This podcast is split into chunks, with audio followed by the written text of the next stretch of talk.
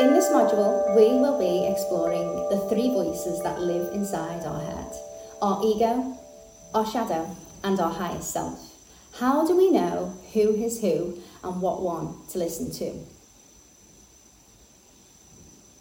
Our ego actually gets a bad rap, but what our ego does is try to keep us safe, which we can answer back to.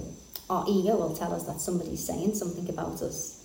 Our ego thinks that everything is about itself and nothing else exists outside of itself. Our shadows are the false beliefs that we have or hide about ourselves. It's these shadows that we must face to move forward into our light.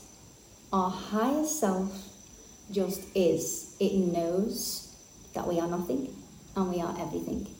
Our higher self is what guides us to our and the ultimate good of all.